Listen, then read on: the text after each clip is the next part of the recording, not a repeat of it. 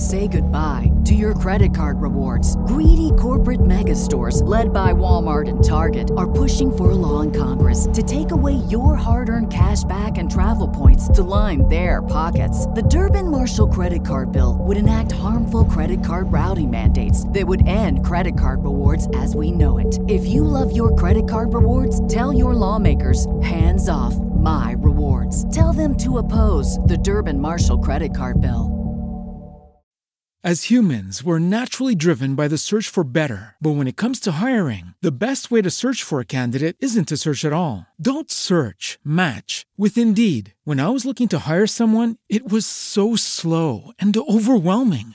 I wish I had used Indeed. If you need to hire, you need Indeed. Indeed is your matching and hiring platform with over 350 million global monthly visitors, according to Indeed data, and a matching engine that helps you find quality candidates fast. Ditch the busy work. Use Indeed for scheduling, screening, and messaging so you can connect with candidates faster. And Indeed doesn't just help you hire faster. 93% of employers agree Indeed delivers the highest quality matches compared to other job sites, according to a recent Indeed survey. And listeners of this show will get a $75 sponsored job credit to get your jobs more visibility at Indeed.com slash podcast. That's Indeed.com slash podcast. Terms and conditions apply. Hello and welcome to Shite Talk History, an Irish history podcast. I've got the name of the podcast wrong again. Is that two or three? I like in a row? it. Is you know what? I think we just change it. How much would it cost to just change all of the all of the branding? Nothing. At least I would say at least like ten minutes of effort on our behalf, Forget it. which makes me feel it. like it's not going to happen. So it's Shite Talk, an Irish history podcast. Fine.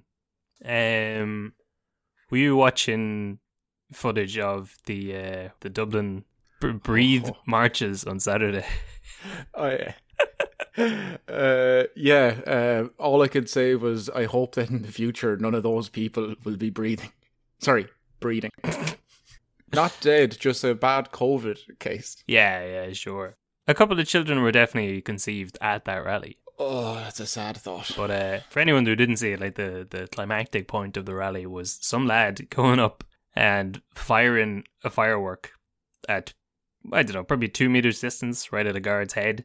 But I saw a lot of um comments then on the like Breathe Ireland Facebook page, and they're all in you know maybe twenty percent of them were saying, ah, this makes us look bad. This isn't a good look. You shouldn't be bringing fireworks to a rally. And then eighty percent of them were just screaming about Antifa and they're talking about how the guy was a Gardaí plant. Which, I had seen. I, but imagine if imagine if you went down to the in the rally, uh, you know, and you just with the intent of taking a guard's head off, and you're really going to stick it to the man. You're going to show them what a fucking legend you are, and then as soon as you do it, everyone on the internet's just calling you an Antifa plant. You'd be you'd be raging. well, I don't know if you take someone's head off because I did look into it afterwards, and that's what people were saying that that firework wouldn't kill you; it'd just really hurt. Still, Yeah. that's, it's like don't. In- here's here's here's a good idea. Don't assault a police officer at an illegal gathering. don't Yeah. don't do that. He's been caught now, hasn't he? Um, I don't know. I'd imagine so because there was there was footage of him before he fired the firework.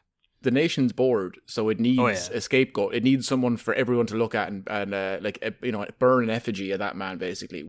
But if he did get hit in the face with a firework, that wouldn't be good. Oh, I could take the eye from you. I tell you that. You're, But sure, these these guards, Kev, probably have an extra eye. They're a third eye. They're Illuminati style eye, so they've one spare. You're dead. You're dead right, Jason. But every time there's been one of these rallies where everyone gets together to give out about, and people definitely have legitimate grievances about how you know the lockdown is being handled here in this country. But uh, there's always it's the same people where they're kind of like, "Are you you sick of lockdown? Do you mistrust the government? Yeah, let's get fucking let's get rid of lockdown. And also, what about immigrants? And also, women back in the kitchen. What's this about? This COVID thing? It's sick that everyone has to stay inside all the time. It's disgraceful. The men should be allowed out. And and politicians are touching our kids. That's Of the other one. That's yes. the. I've now started to see even more of those things pop up online, which is pretty funny. Uh, of like Irish-based uh, conspiracy theories, like governmental ba- Irish conspiracy theories, which are Okay. I don't. I don't think that's true. I mean, it's, I'm but they're not it's- even they're not even well thought out. They're all just like copied verbatim from America. There's a lot of stuff about like how RTE. There was someone who was interviewed in the news there. The article was doing the rounds over the weekend, and they were talking about how they thought RTE was killing children in order to make face creams to keep them eternally young. Anyone who's had any interaction with RTE, how would you think that they were on the ball enough to be operating? Ireland's a small country. Like, you can't walk down the road without bumping into your second cousin and your whole family knowing about it. Actually, my second cousin cut down a hedge the other week, and it was the talk of the town. I, I was I was getting phone calls about it day and night. There's not a hope that RTE could be disappearing a thousand children a year in order to keep themselves looking young, and no one would be talking about it. No, not to hope. Well, although now that you mention it, I am I, I do have this problem with Owen McDermott, and he does look very young for a man who's probably close to forty. So, actually, do you know what RTE are? It's um yes, they're They're funneling all their money into Owen McDermott to keep him looking young. that was it was a very stupid conspiracy theory that I shouldn't be reading and then spending a lot of time researching.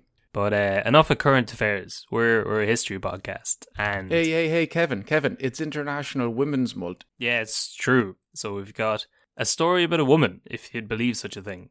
But not only is it Women's History Month, Jason, it's also the week before St Patrick's Day, which, if if if I'm right, falls in the middle of Irish Month. St Patrick's Month. Myself and Jason have written a Shy Talk episode about St Patrick, and if you would like us to read it to you and your co-workers uh, for some sort of St Patrick's Day mid-lockdown morale booster, then you can get in touch with us on Jason's mobile number or shytalkhistory at gmail.com or get on to us at shytalkhistory on Instagram. 314-578-7110. Uh, I had another person reach out there last week again. It's it's great. Oh, yeah? I haven't just yeah because it's I'm only in America for another few months, so it's it's not really an inconvenience to me to have strangers messaging me. Well, that's great. Yeah, so just ring Jason if you want to. Uh, if you want us to come on to a Zoom call or a Teams call or any sort of virtual call and chat Yeah, if shit you're, for if an you're, hour. If you're rich and you just like us, you want to be our patron, you can just uh, do a private chat. We'll talk to you on your own. Maybe call in one or two of your friends. We'll do that. We'll sell our souls. Absolutely. But I think that's all the soul selling we were going to do for this episode. So Well, apart from if you'd Would you all like to else? support us, yeah, you can go and follow us on Shy Talk History at buymeacoffee.com. There will be a link there on our Instagram page. It actually went away the other week, so some people were reaching out saying they couldn't find the link. We wanted to give you money. So I think they bought t shirts instead because we have that link up there. But uh, you can do Mm-hmm. that. We'll have a link to t shirts and merch as well as where you can just support us and give us money to uh, to keep this, this whole show on the road. yes, you ha- yeah. Uh, but yeah, we have no we we probably do have shout outs to give this week, but we'll just double up on them next week. It's been a it's been it's been too big of a week in Irish news. yes, and we're both we're both doing this midday while we should be at work, so we'll have to keep it Yes. short. My my boss just walked past me in the in the middle of a recording. Going like, "Are you doing your podcast on company hours?" It's like, "It's just an intro, I swear. Take it off my lunch break. I don't take lunch breaks." I don't. The intros are only one or two minutes. They take about forty minutes to record, and then we have to whittle it down. Yeah, currently at minute 17. So, uh, at- with with that in mind, uh, let's you, well, you should you should do the intro. It's your episode. You're dead right, Jason. You're dead right. This is uh, this week's episode is all about a Dublin-born woman called Violet Gibson and her run-in with Benito Mussolini. Gather around now, you're in for a story. Old tales of lore, in search of a glory. The history and mystery of lads, lasses, and all. Discoveries and voyages, the rise and the fall. Follow me now as we go back in time. We trace the steps of Irish lineage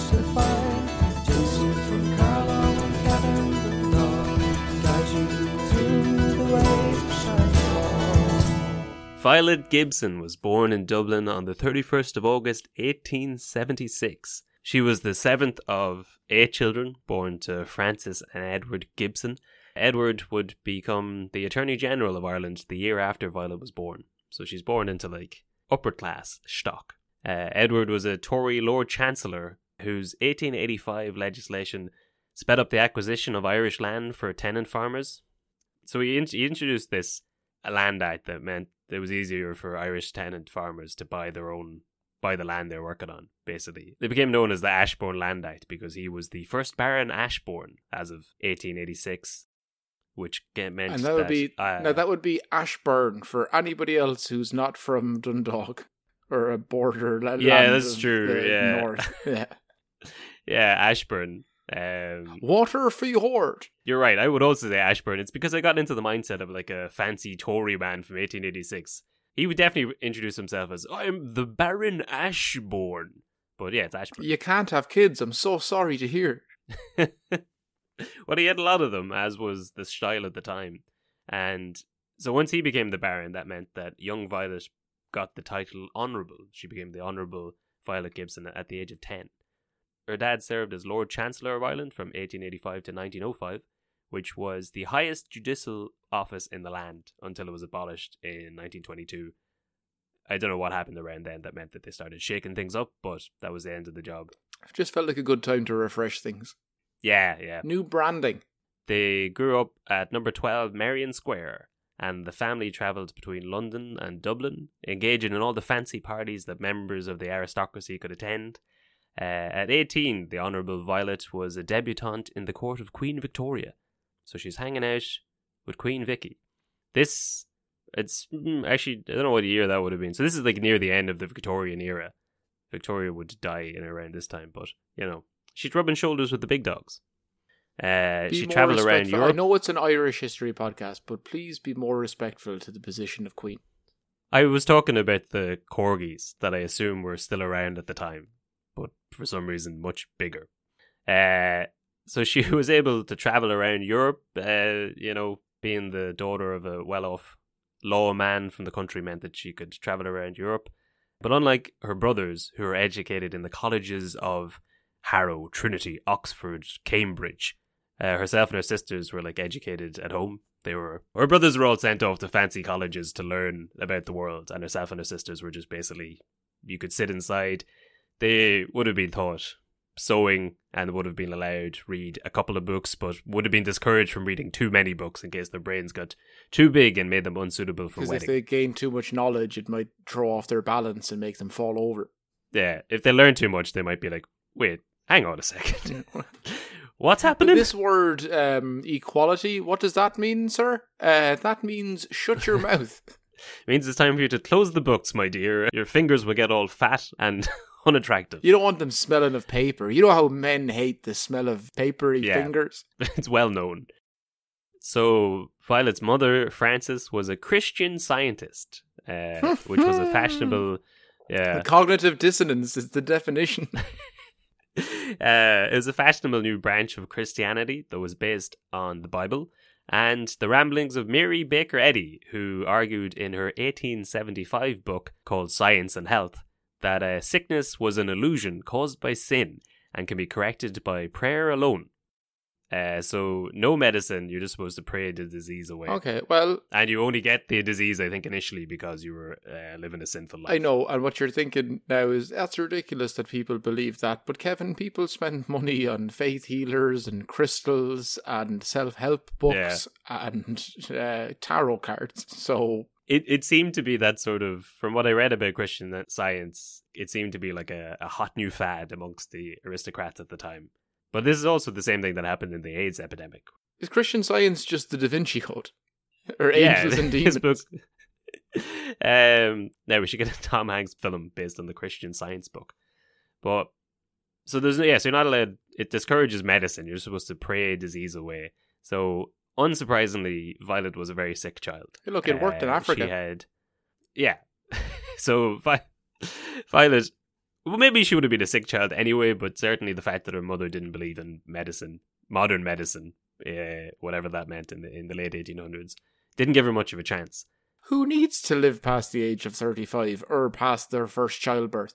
Pointless. Yeah, it is funny to think of people being like annoyed at modernity in 1875. Like everything's just moving too fast. The Industrial Revolution that was a mistake. Well, actually, Kevin, in height. Yeah, maybe. yes, it actually was very much so. it probably was. It wasn't a good move for the planet anyway. Uh, so yeah, so she she had no medicine growing up as a child. She had scarlet fever when she was five. She had uh, peritonitis at fourteen, pleurisy at sixteen, and rubella at twenty. The result of all this was that she was fairly frail and bollocksed by the time she was twenty. She had resigned to her bed for a lot of her teenage years, much like yourself. um, so Violet started receiving a steady income from her dad when she was about 21, uh, which gave her a level of freedom that not many young women were able to have at the time. She was a bright and inquisitive woman by all accounts, but she was still restricted both by the fact that she was sick all the time and by the ideas of the age about women. Uh, in her own words, she was raised as a little more than an ornament. Because at the time they thought that they'd aged uh, much like dogs. That they were like, ah, you know, every man year is seven years in a woman year. Yeah, women, women age at a much faster rate. Once they get to 21, they're basically dead. Whereas men are fine up until the age of 90 and well able for marriage. That's what we tell ourselves, or that's what the men who are in that position tell themselves. And the Of course, society of just course, kind of all goes along with it and go, ah, well, maybe it's not weird. He's very, he's pretty fun, so maybe he's kind of, he's a bit younger in that sense. It's He's young at heart. yeah, it's he is seventy. Yeah. He's, she is eighteen. So there's, Of course, but course. you know, kindred spirits. Well, actually, we'll get into that later on in this episode, but uh, yes. Um, so her her dad was a unionist and an imperialist, but her brother Willie was the exact opposite, which her dad didn't like at all. Willie sided with the victims of imperialism. Uh, she was introduced to the idea of a more compassionate Catholicism by Willie, and she would join him when he was going around trips of the slums of London, pointing out some of the bad sides of living in good old Blighty, which I guess would have been unusual for people in the aristocracy at the time. Uh, and today, But the British Empire is fantastic. Uh, let me give you a half an hour walk around London City, and we'll see then. do you have two minutes to follow me down this alley? So Violet was into Christian science like her mother for a while, but uh, then converted to Theosophy in her early 20s, which was another 19th century religion created in America by a Russian immigrant this time called Helena Blavatsky. Uh, it seemed like it was a whole mix of other religions, uh, believed in like reincarnation and karma, but also said their members didn't have to believe all the church teachings. They just had to form a nucleus of the universal brotherhood of humanity without distinction of race, creed, sex, caste, or color. Burn them, burn them Yeah, at the so- stake. They're witches. This one, well, so at the emblem of Theosophy is like all the other emblems put together. Wait, hold on. You're out there telling me. Hold on, hold on, hold on, hold on. Roll this back a second now. You're out there telling me Yeah, yeah. that there's a religion that formed its whole basis off of the concepts of previously formed, well respected, reputed religions.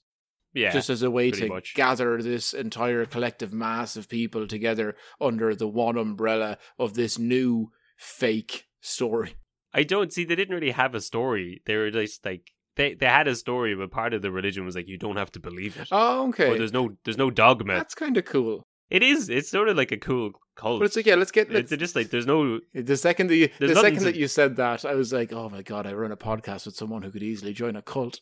You're like, I'm not going to join a cult, but if it's a cool cult, it's so vague in its beliefs that it's not really a religion. It's just like we have all these teachings, but you don't have to listen to them. And our basic tenet is be sound to one another. It's like dudism that's, or you're you're it- it describing like- Christianity. Yeah. but We've got all of these basic the- teachings. You don't really got to follow them. Yeah, it's it's- up to you. You don't really have to follow them. You don't got to pay attention to them. Really, what we want is you to Yeah. just be part of our flock. Yeah, sure, yeah. But uh yeah, their emblem is made up of a load of different emblems from different religions, including the swastika. It's right there front and center. Big fan of the laundries. Big fan of the laundries, yeah. This was before the Dublin swastika laundry sullied the good image of, of the symbol. Uh so she was into theosophy for a while, but then at the age of 26, Violet pulls the 19th century version of telling your parents you're dropping out of UCD business to go to NCAD, and she converted to Christianity, just like her Oh. old brother Willie. Big blow for the family. Two of their children have converted to Christianity. That, that's not good. That's not a good record for any parents. No, that'd be like in uh, you, if your children grew up to, to follow Fianna Fáil. Yes, there you go. So there was a split of sorts in the family after uh, after Violet converted to Catholicism. Uh, she moved to Chelsea in London in 1902 and started living that bohemian lifestyle, Jason. Um, I don't know what that meant back then.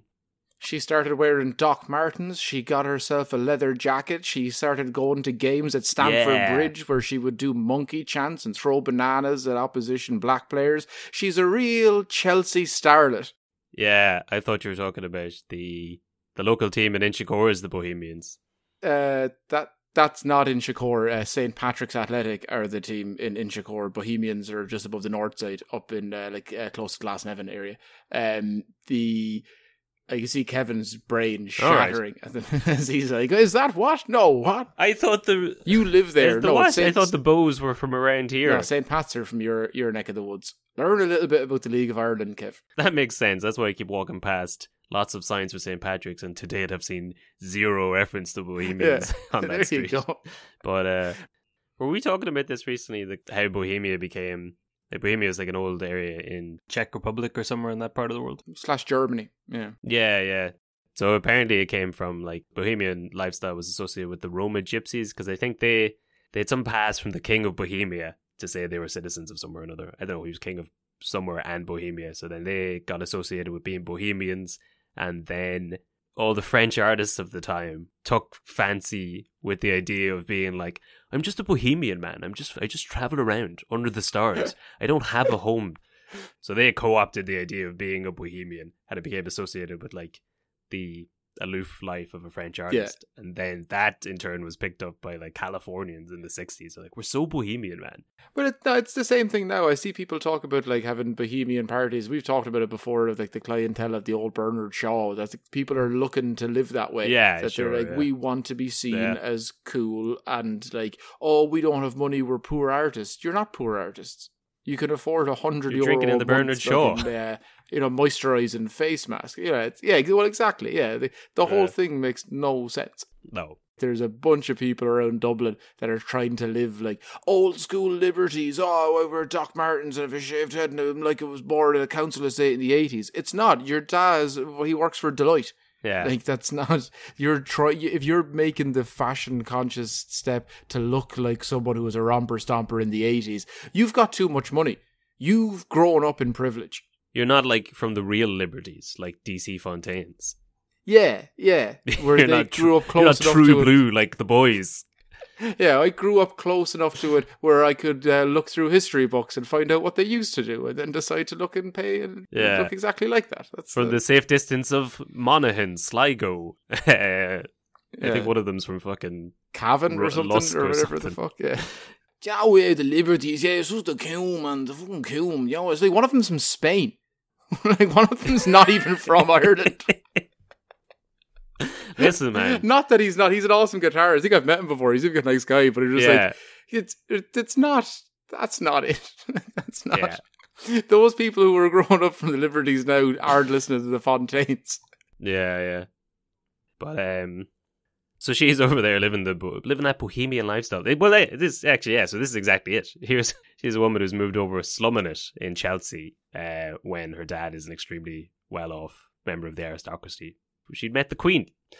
Um, but she but she seems to be happy uh, during this period in her life. She's free, and I know we're kind of slagging her there, but I mean, it must have sucked to be anyway intelligent or inquisitive or curious and to have the means to do stuff but have everyone around you in society be like stop stop doing that. Go sit inside.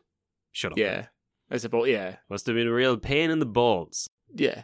yeah so it's just, she's happy enough at this time and then in 1905 she hits a run of bad luck uh, where there's a few deaths in her family. Her sister-in-law dies suddenly uh, and then her brother harry dies shortly after that but her bad luck turns around when she meets and falls in love with an artist on the chelsea scene. They get engaged in 1908 violet's 32 at the time and they're they're happily happily in love. She's left the aristocratic life behind now for the most part. She's living that bohemian lifestyle. She's happy out, Jason, until her husband slash fiance dies uh, suddenly within a year. Oh. I don't know if they were married at that stage. It was a year after they got engaged anyway, and he dies, and which she does not take well.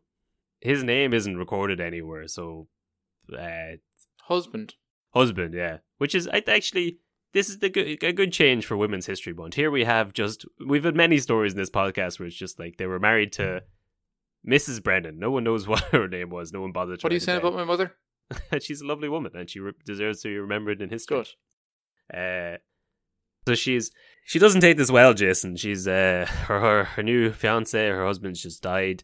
The grief takes over her life, and she leans heavy into Christianity. She goes and heads off to Italy to travel around and see the holy sites. But when she's over there, she ends up getting pretty sick uh, in Milan, and her sister Constance has to come over and take care of her there for a while before she eventually has to return to England. She's like in the space of the year after her husband died, she gets sick very seriously about six times. Uh, she has a fever, and the doctors that she goes to see several doctors, and all they can say is that it might be influenza or a nervous disorder called hysteria, which No, Kevin, she was an influencer. She was living in Chelsea at the time. She was living off of the uh, the, the monetary gate of social media. I don't know. I don't know if you've come across hysteria before. I was a fan of Muse when I was a kid. Of course, great album. Uh, but hysteria is like it was just a diagnosis that was popular in the 19th century. It was basically just a made up thing that was just only for women. There's another similar one for like wandering womb theory, where they thought your womb would just be hopping around your body. Hysteria comes from the Greek word for uterus, so like hysterectomy is the r- removal of a womb, and it was used a lot for you know medical professionals didn't want women riding on trains or motor cars because they thought the womb would dislodge and end up in the woman's brain and she might get crazy ideas like uh, suffrage or trying to stop men beating the shit out of her. So hysteria was just this sort of catch-all. No, Kevin, they were they were able to ride on trains. They just all had to be put in the one cart at the very back. At the very back of Yeah. the card, yes. It was for safety. It's much like how when you're getting on a plane, you're meant to get at the very back Yeah. of the plane. That's what Lost told me. If you're a woman getting on a train, go to the very back, the cart that has Yeah. no chairs. and you just have to stand. Well, listen, if I'm smoking cigars and drinking brandy with the lads, I don't want a load of women coming up and asking me questions. But hysteria was it's basically just like a catch-all diagnosis for women with notions. The symptoms included shortness of breath, anxiety, insomnia, fainting, amnesia, paralysis, pain, spasms, convulsive fits, vomiting, deafness, bizarre movements, seizures, hallucinations, and inability to speak. Saying words to you when you've had a drink after a long day of work, coming home and not having the dinner ready Yeah. on the table. Not wanting to get married immediately and pop out 17 kids, that's hysteria. But also, if I was paralyzed and kept vomiting and had gone deaf suddenly, I'd also be hysterical. Like, I'd want to be taken seriously. Ah, it's just a, I've got amnesia. I keep fainting and I have like convulsive well, fits. here's the Kev. If you kept fainting, how would you remember if you had amnesia? So she's lying. Good point, Jason. Yeah. Very good point. Um, so I think you'll like this next part. She she moves down to sunny South England. She moves down to Devon and takes up residence in Buckfast Abbey. Oh, you, There you I, go. I have not. I. I've got. You're like a I've got nothing. I've got like so a child much. who's just found that Santa Claus is real. I'm like a child. I just, I like, I just tasted Coke for the first time ever, like as a child, and I'm not talking cola. I'm like, I'm just, I'm all full of beans. It's uh now I was I was down around the south of England before, and it's in Devon, and you can go visit it. But they How did Devon feel about that? they really you get, you, you, you get tired of visitors after a while. they really shy away from. So for everyone uh, outside of this part of the world, Buckfast is like this caffeine infused tonic wine. I think it's got as much caffeine in it as like nine cans of Coke, and it's sure connected to like antisocial behavior more so in Scotland than here.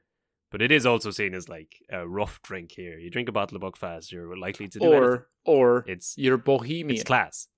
You're bohemian. It's, it's it, actually yeah, it's tied to that sort of stuff as well. I, I man, I've got no money. Yeah, I've got no money, man. I've I, I, I can't afford to drink. So I'm just tonight. I'm just gonna have to have a 17 euro bottle of tonic wine. Yeah, it's extremely. It's like, now very expensive. yeah, yeah. but it's seen as like a man. This is all I could afford. Yeah, man, I had to It's get like- Bulmers and fucking Buckfast. You know, Buckmers. Yeah, I just had to, Yeah. you know, it's just the only way. It's what I grew up on. Yeah, See, really, you grew up at 25 euro on pre-drinking per night. But they they don't sell it anywhere near the the Abbey. They don't sell it anywhere in South England. Went in to try and buy a bottle like around Bristol, and they'd never heard of it. So they really like just they bottle Buckfast and then just ship it off to Scotland Ah, Ireland like uh, um, to get everyone fucked over there. like Tullamore Dew. Yeah, exactly like Tullamore Yeah. Dew. I guess they don't want people complaining. The South England locals would be annoyed if it was their children getting fucked up in Buckfast. But if it's only going over to the Paddies and the Scots, if anything, it's a bonus. Yeah, like we wouldn't touch Tullamore Dew, but if the Americans want to pay through the nose for it, grand. Then it's grand. Now, also, I have said in recent Yeah. podcasts, we're looking for a whiskey sponsor. So, uh, Tullamore Yeah. Dew, if you'd like to get on board, we love you. But um just haven't had a bottle of Buckfast in ages. I I found out a weird I bet I bet my brother Philip all of his socks at Christmas that uh Buckfast is mentioned by name in the Muppets Treasure Island film. huh? Which it is. If you go and watch I didn't bother watching the whole film, but you can find the clip of it on YouTube. Have you taken all of your brother's socks? Yeah, because I thought that was a good wager over Christmas. Because it's something like dumb enough that you're like, yeah, all right. Don't talk about Buckfast in the Muppets film. It's like, all right, I have, I you give me all of your socks for the rest of the Christmas period when we're both at home. Oh, I thought you meant forever. Nah, I, to be honest, I didn't even collect on them because what the hell was I going to do with 17 pairs of Wear socks? them all, But a la Joey a good wager. Tribbiani in that Thanksgiving episode. Yeah, just do or do that. Another good wager. Uh, Lisa was telling me recently that I don't know if she witnessed a wager or something before, but the the forfeit was the cutlery rack in your washing machine. So both parties had to bring their cutlery rack to the thing, and then whoever lost handed theirs over, which is perfect. Like that's because it's such a stupid thing. You'd be like, yeah, right, fuck it, I'll put my cutlery rack up. If you lose that, you can't get that. no, you're going to IKEA. Yeah, yeah, you're gonna buy a whole new washing machine to get that thing. And what are you gonna do with your fucking forks? Hand wash them? I don't think so. it's the perfect level of wager where you wouldn't think about it. You'd be like, yeah, all right, fine. And then once you lose, you realize how fucked you are. After. yeah. It's stupid enough to be blasé enough to take the, the bet on in the first Exactly, place, but then it's important enough to really mess you up for like at least one day. To be like, I have to go Yeah. spend some money now on, and also give up a Yeah, day. Your That's days going are to take a full day. um, so in 1913, uh, Violet's dad died as well.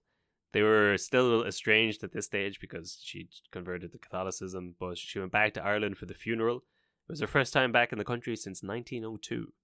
Uh, and then it was 1914, Jason, and time for World War One. Violet was extremely opposed to the war. Uh, she was a vocal pacifist. She'd seen the effects of war on her brother Victor. He'd been captured in South Africa during the Boer War, which I think was around about Yeah. 1901. It was so- actually is this oh is that where the Bay of Pigs came from? yeah, they were down there fighting, fighting. Yeah, you're close. Yeah, this is where I think I talked about it before, but this is where uh, I think his name was Paul Kruger, the president of South Africa, fought against the British, and I'm pretty sure that my dog is named after Paul Kruger.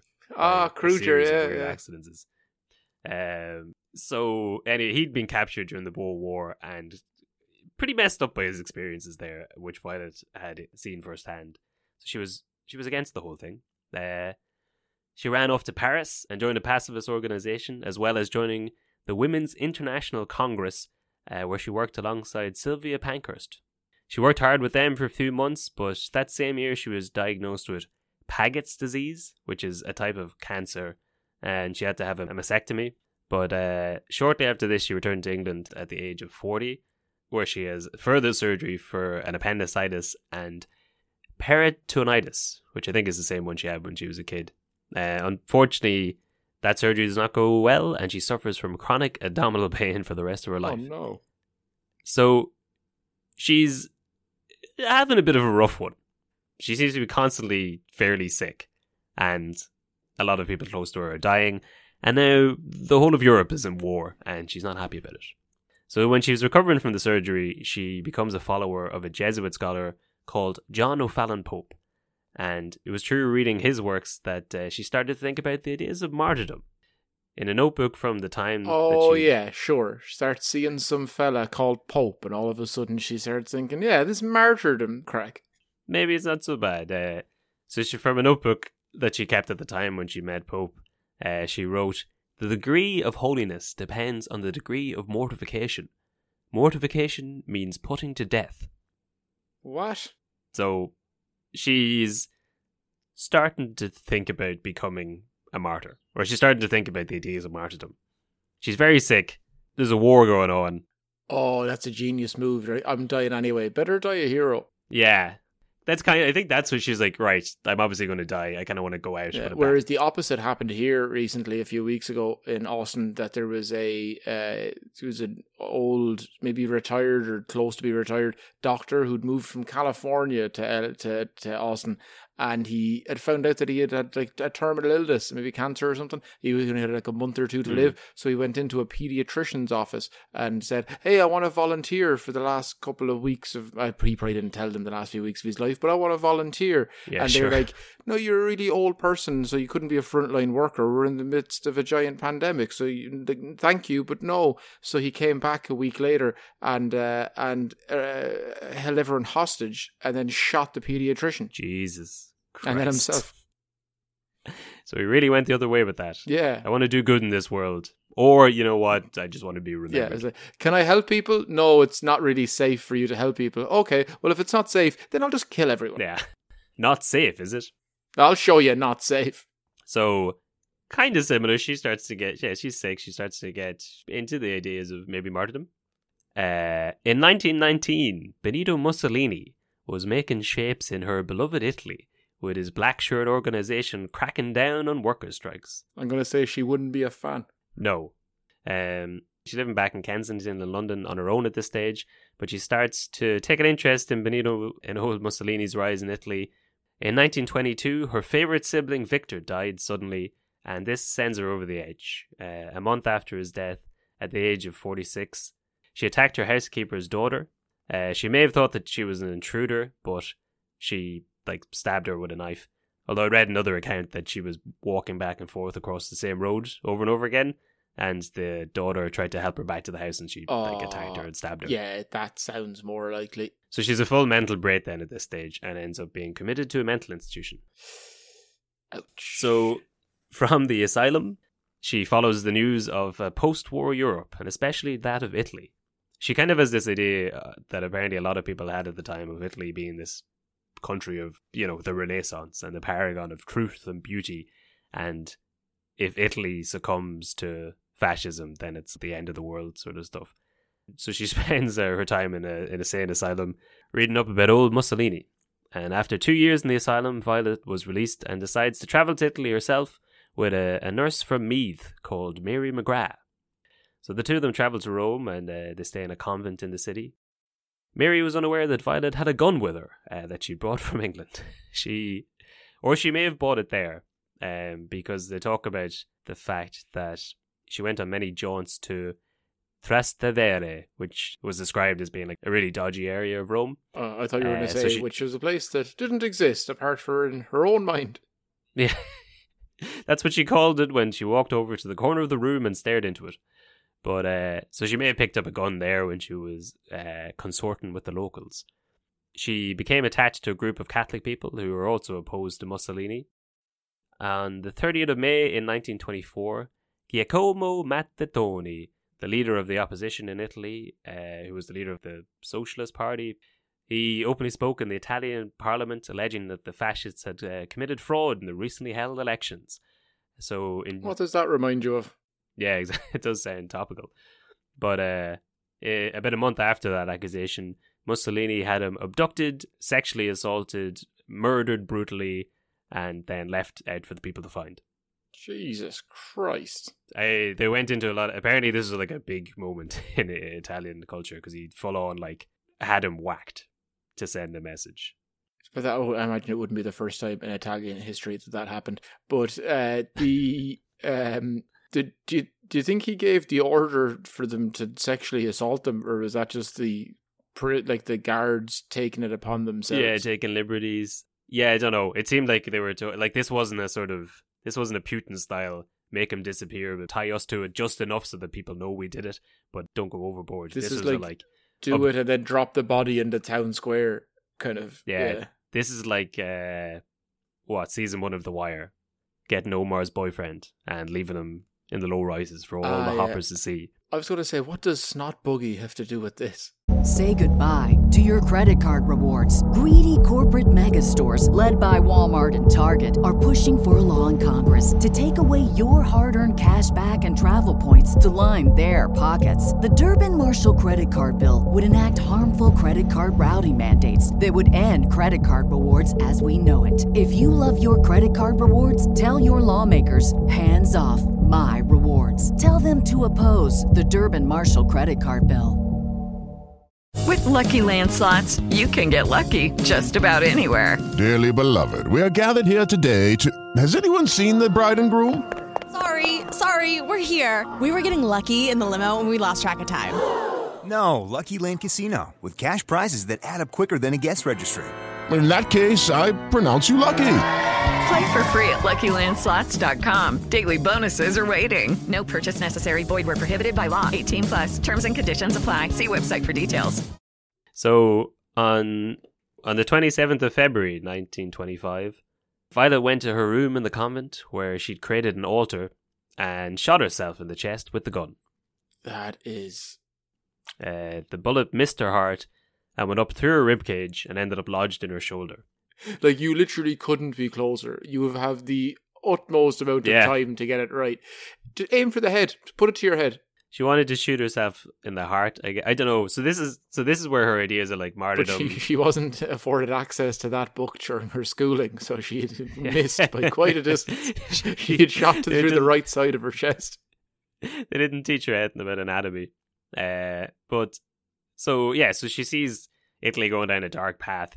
Somehow she gets it into her head that her death, she was trying to sacrifice her life in order to help Italy against fascism.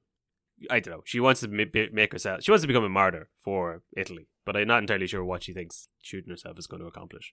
It turns out nothing. Turns out nothing. No. So the nuns freak out. Miriam McGrath is freaking out. She didn't know that she brought a gun over with her, or that she had a gun, I guess. So her family tries to get her back to England, and she refuses because they figure they'll try and lock her up in an asylum again, which is probably accurate. So she goes to a private clinic in Rome, uh, where Miriam McGrath visits her every day. She was released after two months and moved into another convent with Mary. Uh, she spends her time sitting inside doing jigsaws.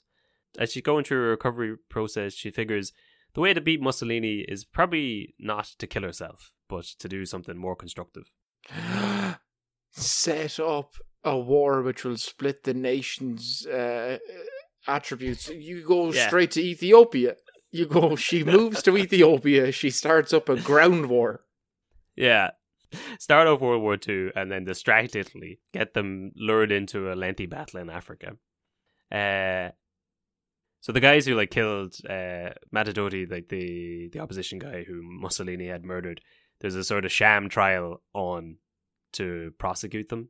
So she starts showing up in the court to see to see the process of the trials, and she's uh, people see her there taking notes. She's uh, getting a look at what it means to go up against Mussolini. Sure, what could you do to me that I haven't already done to myself? Oh, well, we could actually follow through. We'd kill you. There's the second one won't miss. So a year a year after her suicide attempt, she's recovered well enough at this stage, and then in March, her mother dies suddenly. There's not enough time for her to go back to the funeral, so I think she's probably estranged from her mother as well. She hadn't seen her in years. Uh, so now both her parents are dead, many siblings dead. Just another death uh, to the family. So it's around about this time that Violet fires Miriam McGrath. Mary doesn't know why she's fired her, but she sends her back to Ireland. On Wednesday, the 7th of April, 1926, about a month after her mother had died, Violet finished her breakfast after an early morning mass in the convent, and she sets off into the streets of Rome. The frail 50 year old woman was heading off on a mission with a rock in her bag, another handgun in her pocket, and the address of the Fascist Party headquarters written on an envelope. Meanwhile, in another part of the city, I love this woman. Benito Mussolini had just finished up giving a speech to the International Congress of Surgeons about the wonders of modern medicine, and he was walking on his merry way back through the streets. He was basking in the love of the people, and they were all shouting, Viva el Duce! Which I don't think we mentioned that yet, actually. His, yeah, his nickname was Il Duce, which I think means the head, but it's not a great nickname. It's not, but it's also one that no one in Italy would probably ever call it that, and it's only a term in Ireland that we have because of American TV. That's true. Yeah. That, Like you know, that guy's such a douche. Oh, is that that thing that we've never had access to in Ireland? Have never used as part of our like cultural. Is that yeah?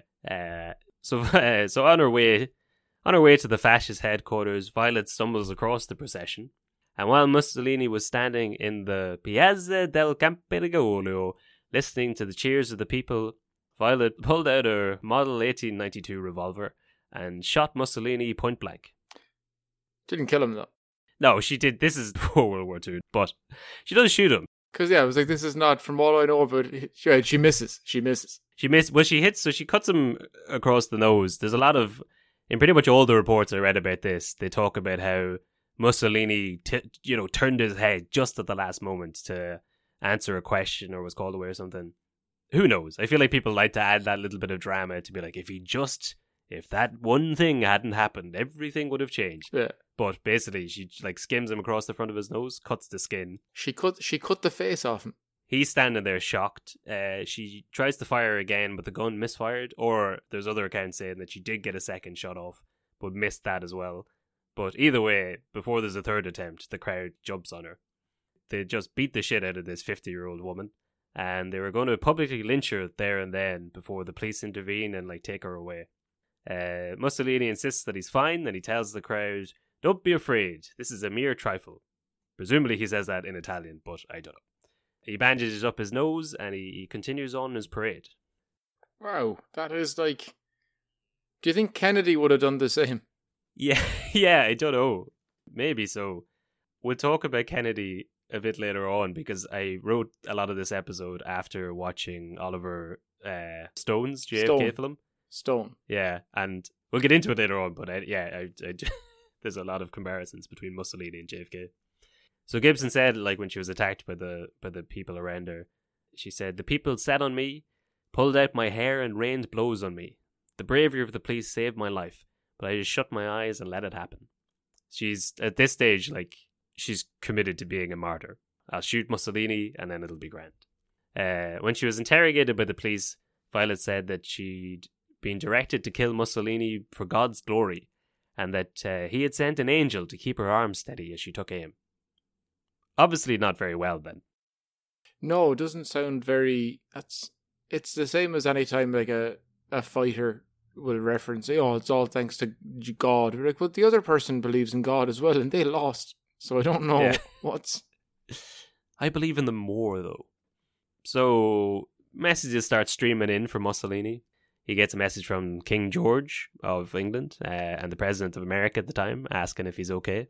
Uh, the King of England had just awarded Mussolini the Order of the Bath. They all thought he was hot shit at the time. They were like, you got to use this as a as a propaganda piece. You really got to Mussolini into it. Well, that's what that's what he ended up doing. But well, actually, no, that's the, kind of the opposite. But um, well, President Cosgrave of Ireland wrote a letter to Mussolini, which was published in the Irish Times, wishing him all the best. Uh, most people at the time thought Mussolini was a cool dude.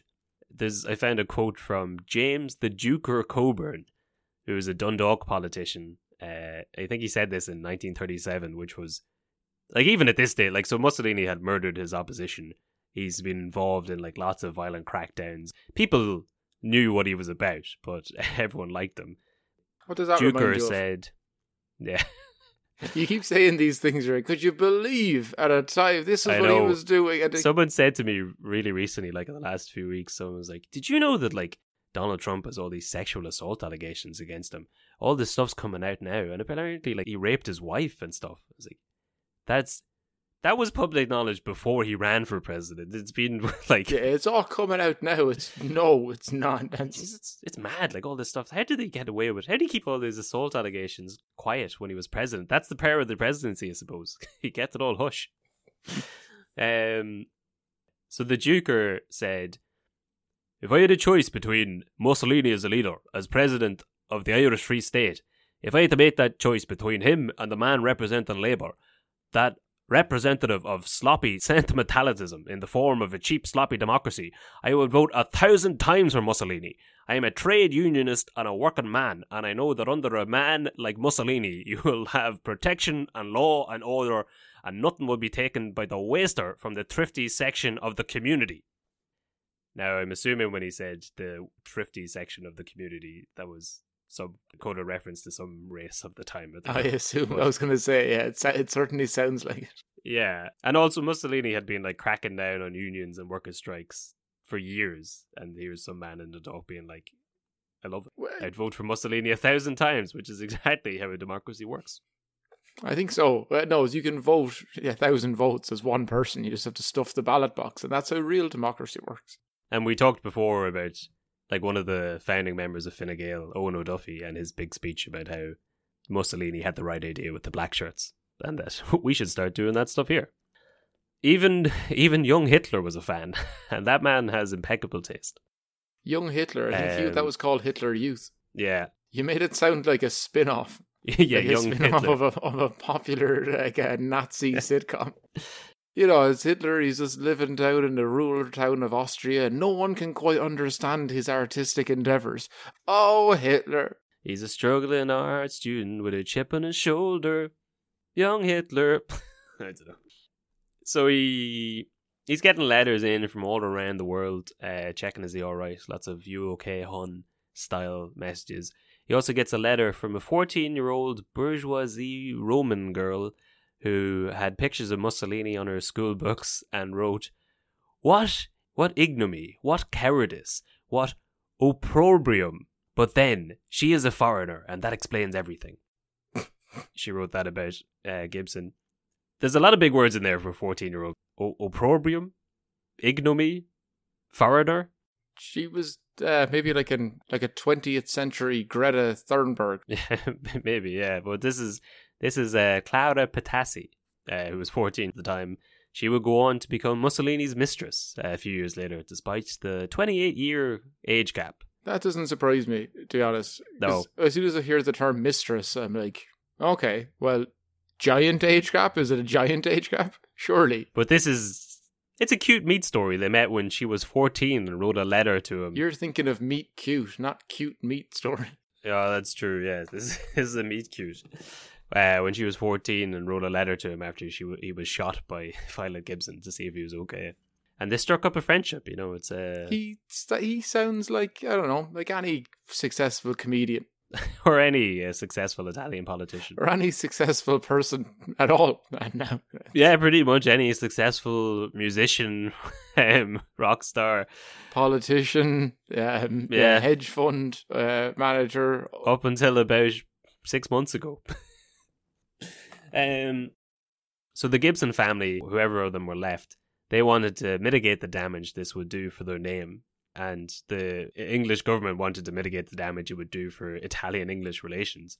So they wrote letters to the Italian government apologizing unreservedly for Violet's actions and congratulating Mussolini on his uh, escape from death. The Italian police opened an investigation into the shooting, led by Chief Inspector Pennetta.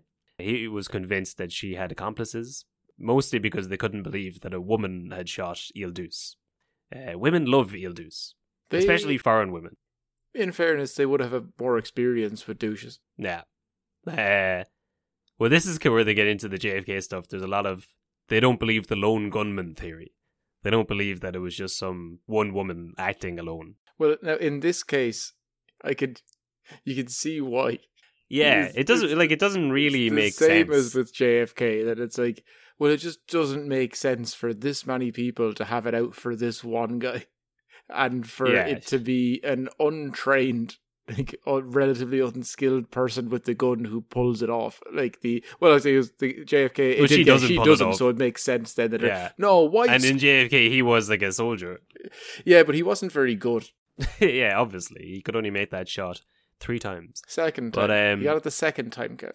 Uh, the first time was uh, Mr. Grassy Knoll. And I've been there. I've good photos of the whole thing. I should share that on the Instagram. Yes, yeah, yeah.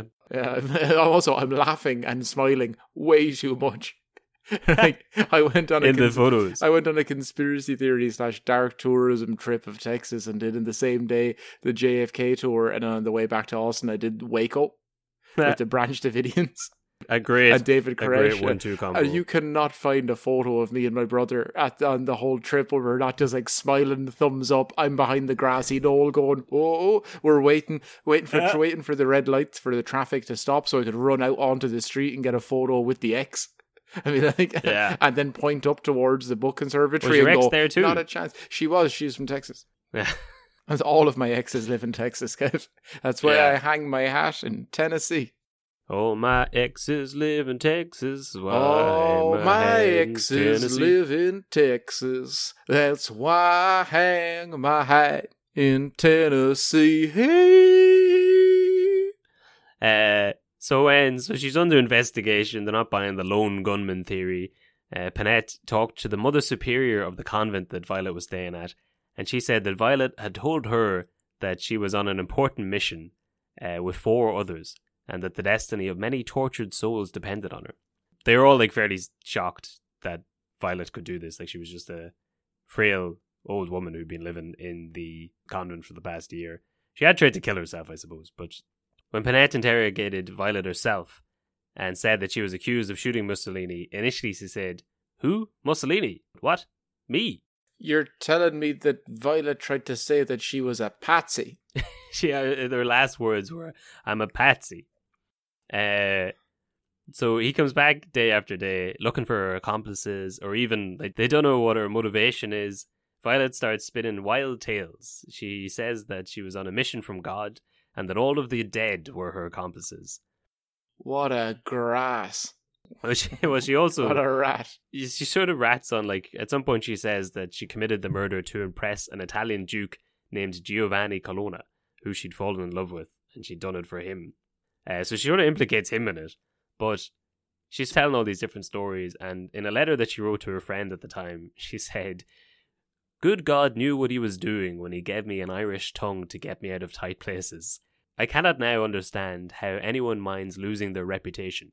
To me, it is a sheer joy, and I take mysterious joy in piling it on. The reputation is getting blacker and blacker every day. It's like putting on a new dress, and I thoroughly enjoy it. so she's just been an absolute shite to them. She's I in love. Yeah, she's. It's hard to tell how sane she is at any point in this story, but it, she seems to have like I don't care. She's my match made in heaven. She's- Yeah, she tried to shoot Mussolini and then straight away was like, What? Mussolini? The fellow from the television.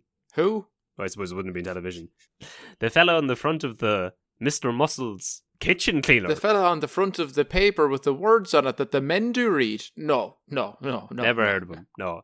I did it for God. No, I did it for this other fellow. But uh so she's having she's having fun with it, you know? I mean, she's on trial for trying to assassinate the leader of a country. Like that's why I think Oswald he probably saw Jack Ruby with the gun and he was like, Okay, this is it. What's great last words to go out on? I'm a patsy. Yeah. Doesn't get any better than that. You've got people chatting about it for what, sixty years afterwards. It's, it's such a great like final troll just to be like it was a setup. I'm a stooge. But I don't think the timeline actually works like that. I think it's a way that uh, because I don't think he says it directly as he gets shot. No. but that's how No. everyone interprets it and wants to remember it because that's way funnier.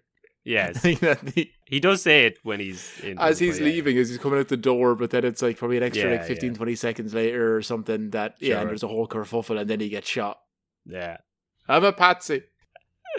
Uh, so in the lead up to the trial, it was unclear whether Violet would be treated as a regular political prisoner or whether her lawyers would try and get her declared insane. Or was she an irregular? Uh, she was fairly lucid and rational while remanded in prison. Uh, there was only there was one incident where someone like slid a piece of paper to her saying "Viva Mussolini," and she lashes out at them and hits them with a hammer. I don't know why she had access to a She's hammer. the last person you'd be giving a hammer to. Yeah.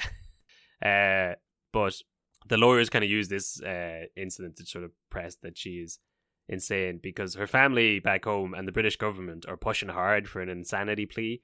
They kind of want to sweep this under the rug. Guess. Whatever would lead them to believe that. yeah, I don't know all the all the conversations about God.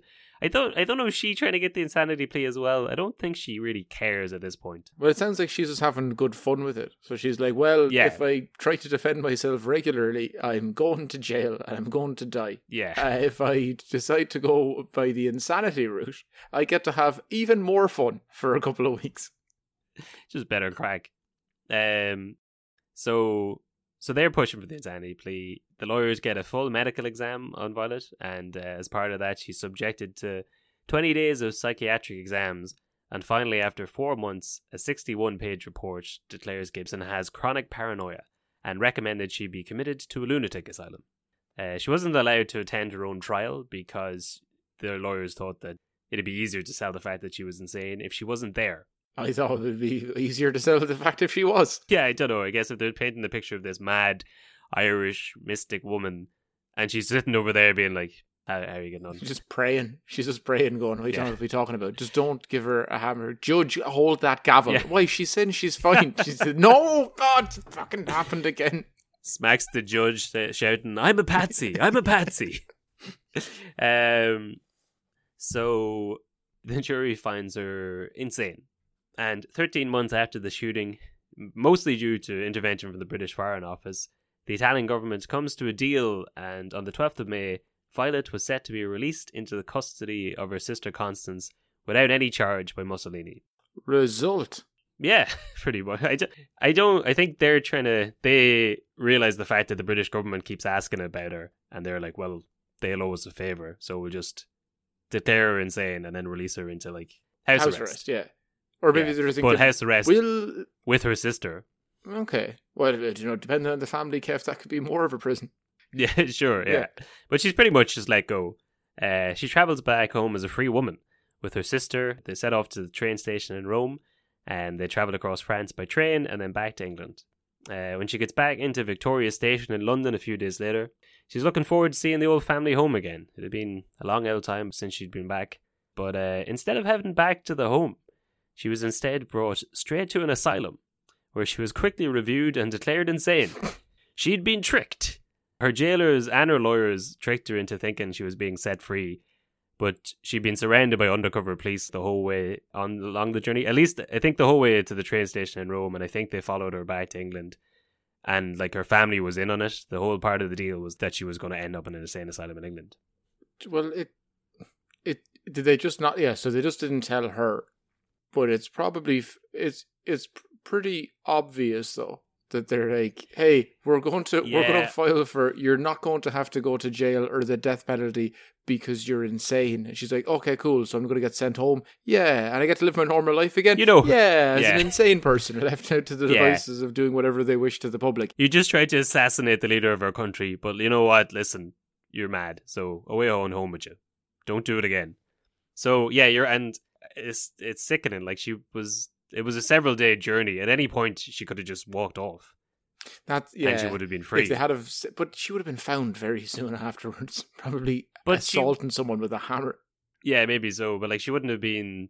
You know, they wouldn't have been looking for her. Like, say she just walked off in Paris. She was a free woman. Well, yeah, they would have like, had to, yeah, to go from Italy to back to England. They'd have had to travel through a fair few countries. So yeah, she had Yeah. ample time, and also they could have been like, "I'm sorry, she escaped." You know what she's like. yes, the family could have let her go, but anyway, she's she's tricked. you say like uh, you tricked- say, let her go. Like it's kind of like like the family run dog is eating a sheep, and you're like, well, I don't have it in me to put it down. So let's drive out to the countryside. Let's go to a forest. Yeah. Let's go. You're better off alone. No, we don't the want you anymore. doing the go. old yeller, yeah, like throwing stones at her on the train.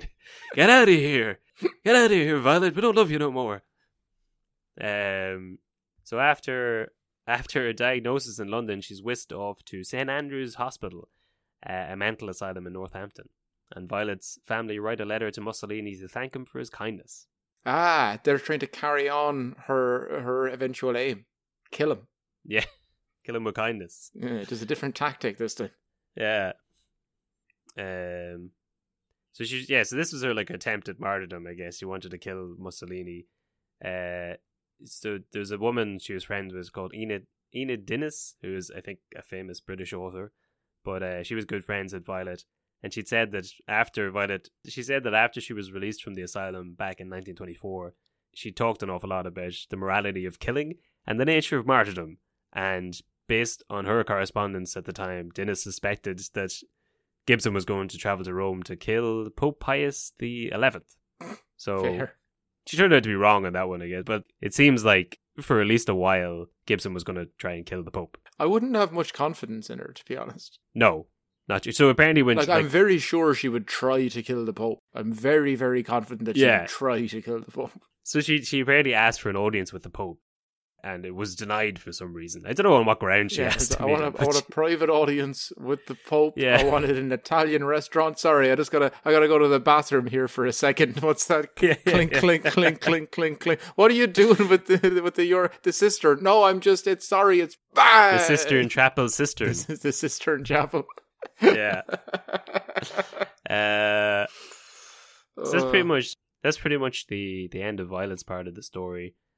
Uh, so she's kind of like written out of history books for the most part because at the time all the parties involved wanted to keep this hush. Like the Irish government didn't want to be like, you know, actually, uh, she's she's one of our own that went over there and tried to shoot Mussolini. The British government wanted to keep it hush. Mussolini was, you know, the master of propaganda. He didn't really want to be like this old Irish woman almost blew my head yeah, off Keep it Hushalini. keep that in the hush hushulini. Um, so she kind of gets lost in the history, and I've noticed. So I heard about this story through. Uh, there's a really great Lisa O'Neill song about it, about Violet Gibson, Okay, shout out. and it it's great. But so she sort of come up as a quasi feminist figure. There's a lot of documentary or a few documentaries about her now, and they're talking about how she was going to kill Mussolini, who was a very bad man, and then went on to be an even worse man. But I think a lot of them skirt around the fact that like she was she was going to also try and kill the Pope. Like she wasn't. She Yeah, knew yeah, Mussolini was a bad man, and she was trying to kill him for political reasons. Sinead but, like, O'Connor is was- a feminist figure, and she would have happily killed the Pope too. Yeah, that's that's true. Yeah, but I don't know how. I don't know how much of a she wasn't like a righteous time traveling. Yeah, but what is your idea she was of there like, like, assassinate. you know, they tried to paint her out as this feminist, but she actually had some pretty untoward things to say about the Catholic Yeah. You know, they're they're a long storied history with the feminist movement Yeah, and the suffragettes.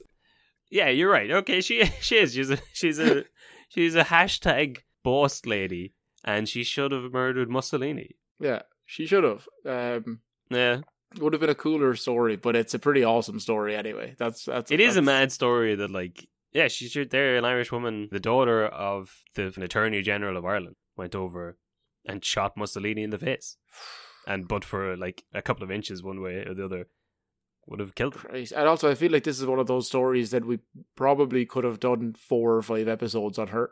No, because there's not an awful lot about her. Ah, okay, because I was going to say there, if there was enough reports about, you could go back to her like music days or ever Bohemian days, like living in like uh, in Chelsea, and like in London. Yeah. That's a whole thing. But nah, she's just, she, she's mainly known for trying to kill Mussolini and failing. Pretty much, like even because even like yeah, she's married to that guy for a year, and his name's not recorded anywhere. Oh yeah, well then it's yeah. No, Yeah. you've done a you've done a good job. Well, there's still there's still a little bit to go because it was um I thought so initially when I read the story I thought that she was the only one to try and shoot Mussolini or that she was the first person but uh the year before Violet in November of 1925 a man called Zaniboni was arrested with a rifle and scope pointed at like where Mussolini was going to be so it was she was the first person to shoot him oh, he sounds like he the first person to try and he kill got him a, a rough end of the of the deal. That's a, a raw deal for him. Right? yeah yeah he didn't even get to pull Yeah, it was like, oh wait, I had the gun pointed to where he was going to be. Yeah, it was just a coincidence, a happenstance. Um, and then so on September eleventh, nineteen twenty-six, uh, five months after Violet's assassination attempt, an Italian anarchist and anti-fascist called Gino Lucetti threw a bomb at Mussolini while he was driving by in his uh, his Lancia, but it bounced off the car and exploded nearby. Uh, the police In, in his Subaru Lancia. it was his Lancia. He has a name for it that I thought I'd written down, but he's got like a famous car that he drove around in. I think it's called the, the Dulce or something. Um, so but so, so this guy tries to kill him five months later with a bomb, and he's sentenced to thirty years in prison, and he, he dies in 1943 in an air raid when the prison shelled. So he's probably sentenced while like Violet's trial is ongoing. Mm.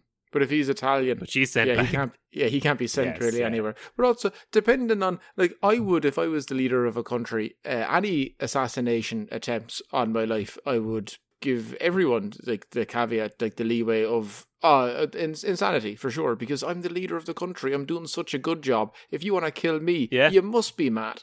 That was probably part of the reasoning for Violet as well, because she was a woman and she must be mad. All women love me. I'm Il Yeah, Duce. It's a- she she doesn't understand what she's doing. She's Yeah, hysterical. sit her down here. Let me let me let her explain her. Yeah, yeah. That's Let me put my leg up on the table. 30 Let me put my leg up on the chair beside where she is and tell her that. Let, let, let me tell you a little something about fact. Listen here, honey. Send this man to prison for 30 years, where uh, Violet Gibson, said, yeah, run on home there, darling. Uh, don't trouble me anymore.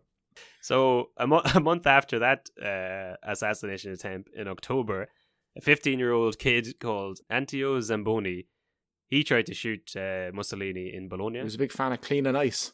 Yeah, the other guy was also called Zamboni or Zambonia, but uh, he was he tried to shoot Mussolini and he was lynched by the mob there and then.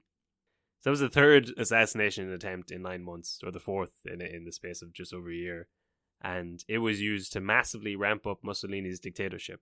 He brought in sweeping legal changes under the guise of laws for the defense of the state, which dissolved any anti-fascist parties or organizations in Italy, effectively making a, a one-party state cracked down on anti fascist newspapers, led to the formation of Mussolini's secret police, the OVRA, introduced a new court for dealing with enemies of the state, and brought back the death penalty, which is a nice little, like, one two maneuver.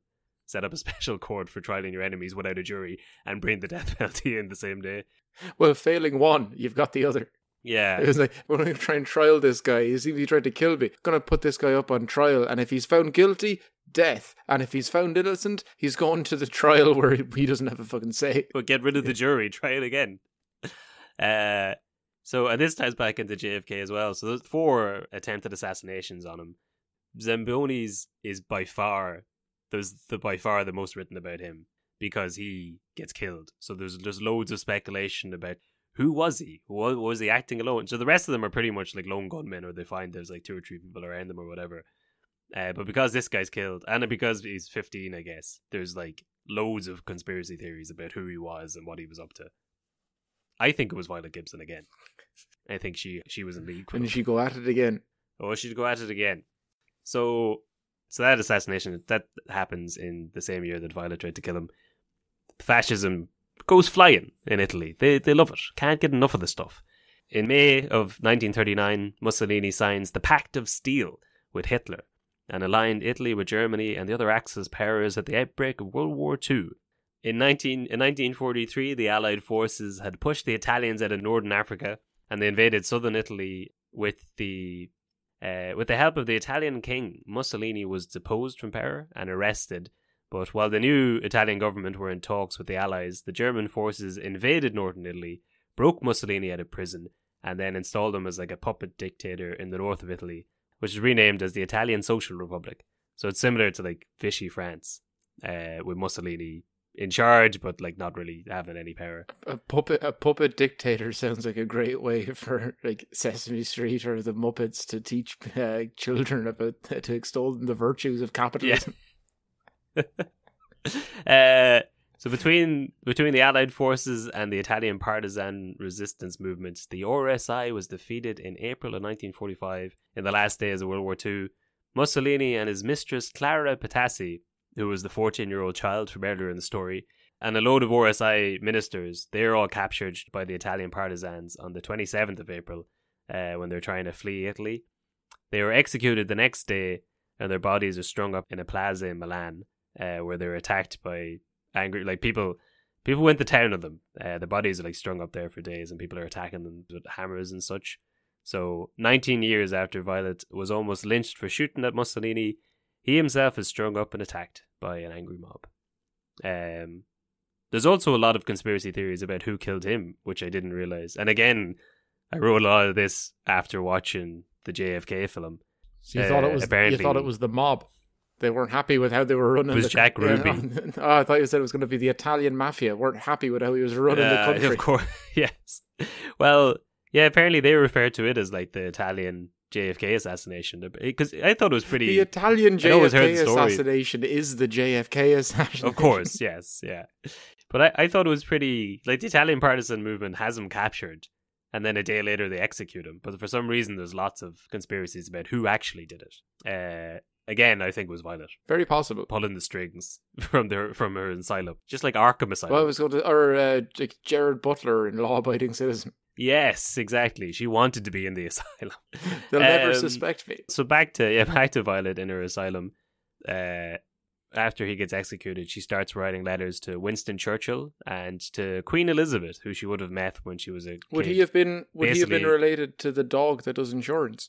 Yeah, that was his dad.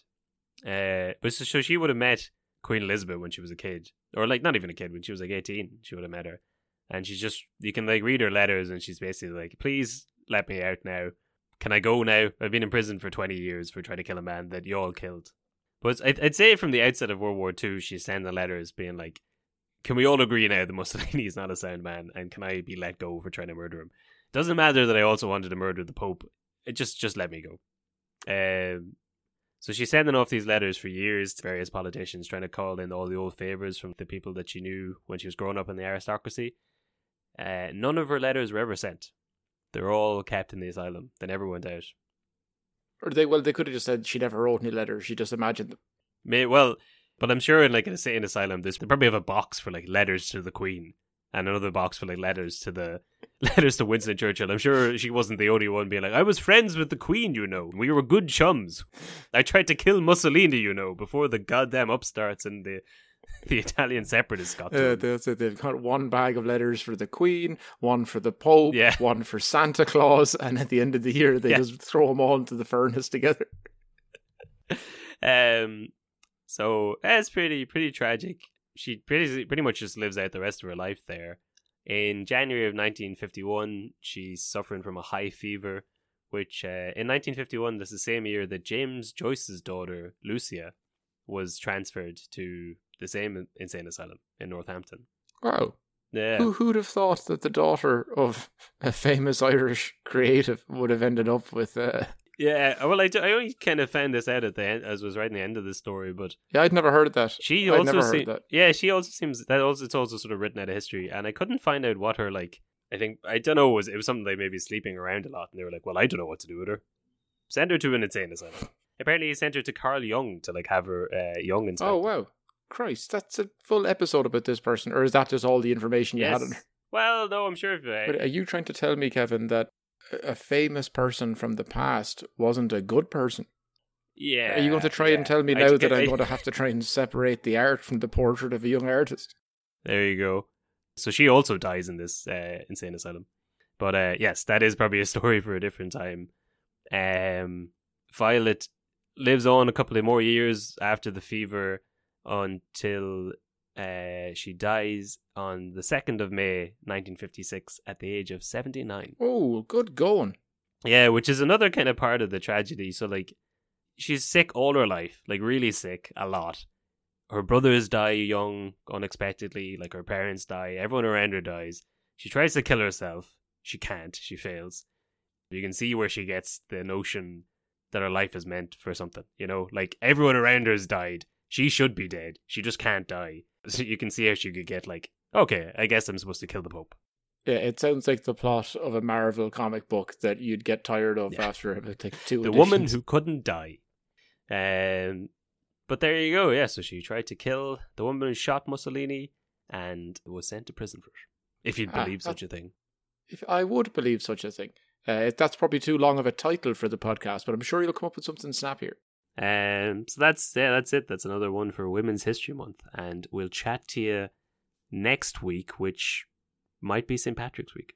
It should be if we've timed this out, if we've scheduled our episodes correctly, which is a very high possibility. Wouldn't be like haven't. us to Yeah. set a schedule and then fuck it up. yeah. But uh, right, sure. Look, Good Shafter, we'll chat to you next week.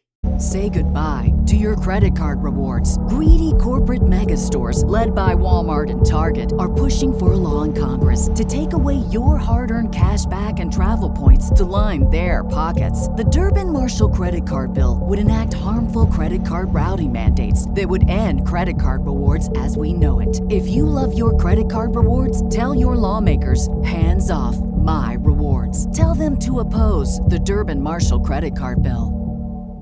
Judy was boring. Hello. Then Judy discovered ChumbaCasino.com. It's my little escape. Now Judy's the life of the party. Oh, baby, Mama's bringing home the bacon. Whoa, take it easy, Judy. The Chumba life is for everybody. So go to ChumbaCasino.com and play over 100 casino style games. Join today and play for free for your chance to redeem some serious prizes.